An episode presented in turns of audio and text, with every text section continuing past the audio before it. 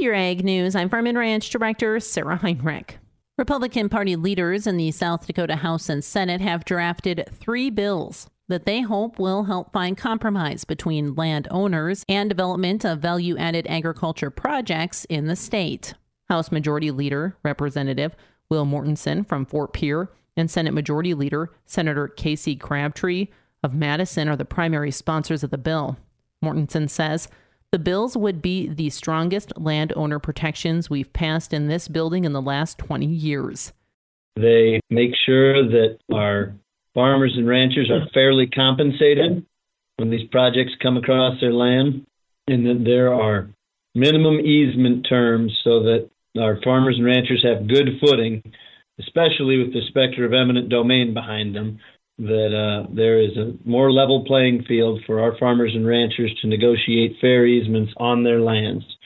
We also heard a lot from ag clients of mine about the survey statute and access for conducting survey and examinations before these linear projects come onto the land. We think we can do that in a lot more neighborly way by providing more certain notice of where they're going, what kind of tests are going to be run, Uh, and the contact information for who's coming, really common courtesy type measures. Mortensen says one of the bills also includes a one time payment of an access fee. I also happen to think that if someone's coming on your land that you don't like or you don't want to be there, that they should have to pay a little bit for that. And so that bill also includes a $500 one time fee for the access that projects have onto the farms and ranches across South Dakota. These are substantial pro landowner measures. They make our process fair without cutting off our nose to spite our face. That is, these measures are intended to make our process better and fairer without blocking projects. I have a personal objection to government getting in the way of free enterprise.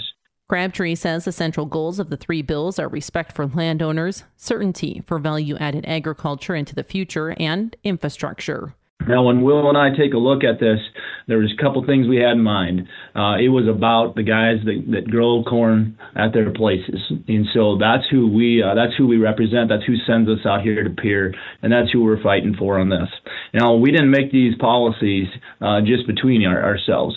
Uh, Will and I worked extensively over the interim period and this far into session with landowners, landowner groups, agriculture, the people that represent them here, and uh, a number of other folks. And so it's got a wide range from landowners, ag groups, and utilities that have uh, that have helped uh, help work on this. With your ag news, I'm Farm and Ranch Director Sarah Heinrich for the Growing Harvest Ag Network.